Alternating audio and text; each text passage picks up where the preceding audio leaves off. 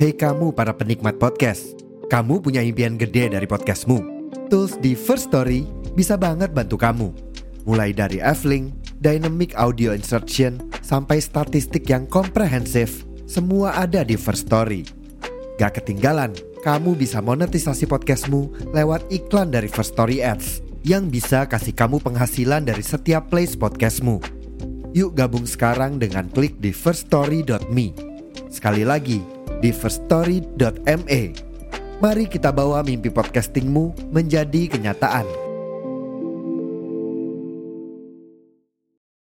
Jadi ngapain juga kita itu sampai gontok-gontokan, ribut, ya merasa pilihan orang lain itu adalah ancaman kehancuran masa depan Indonesia, sedangkan pilihan kita adalah merupakan harapan untuk Indonesia yang lebih baik.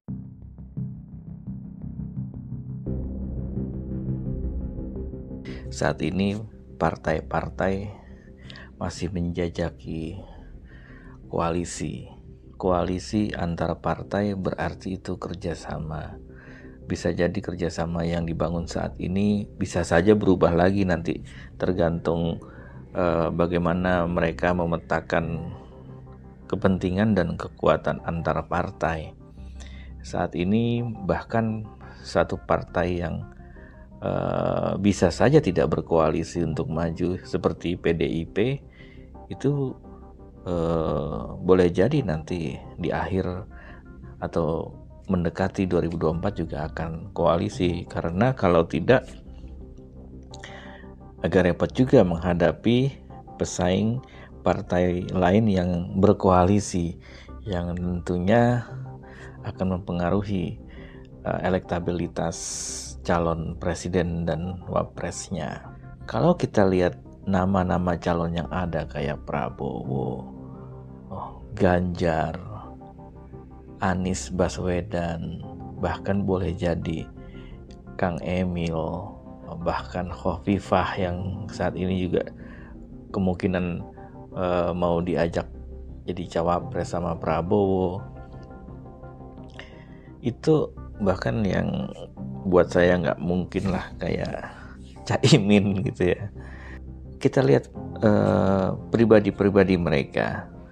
Mereka itu adalah para politikus yang saling berteman. Jadi tidak ada permusuhan di antara mereka jadi apabila nanti pun mereka bersaing menjadi calon presiden ataupun wakil presiden, nah kita sebagai rakyat harusnya paham bahwa ini adalah persaingan para teman-teman politikus.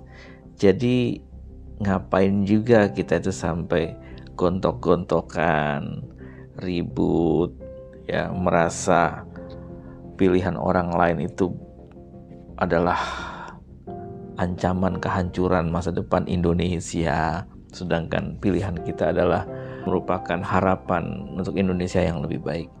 Nggak perlu kayak gitu. Semuanya punya niat baik, semuanya adalah teman.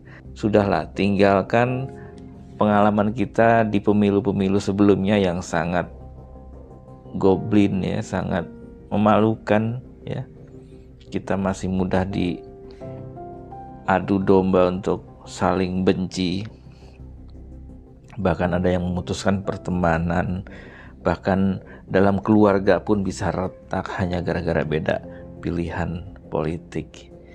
Nah di sinilah saya berharap orang Indonesia semakin dewasa untuk memahami uh, peta politik maupun tokoh-tokoh politik bahwa negeri ini, negara ini akan uh, diperebutkan kekuasaannya oleh para politikus yang pada dasarnya mereka pun berteman. Mereka bisa bekerja sama. Setelah pemilu selesai pun bisa.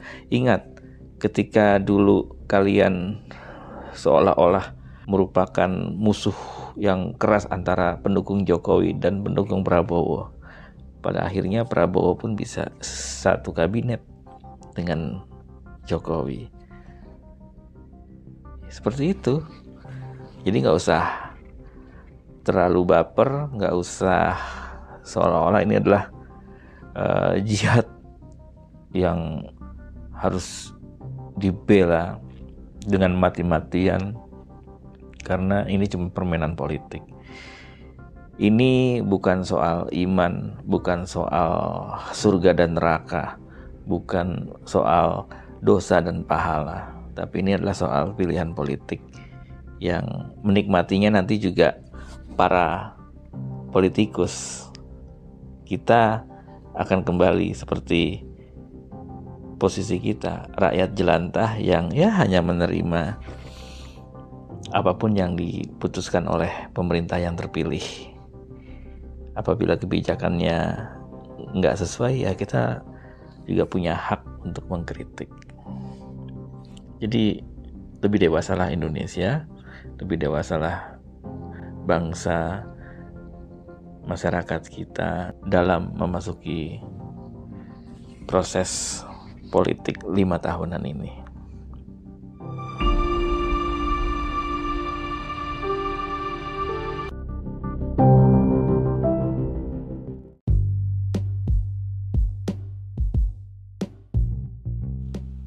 Terima kasih sudah mendengarkan podcast MT. Uh, eh, berbagai topik juga sudah dibahas lebih dulu uh, di episode yang sebelumnya. Anda bisa browsing di uh, daftar apa saja yang sudah saya publish dan untuk apa yang belum saya publish selalu nantikan podcast MT. Terima kasih, Jabat Erat.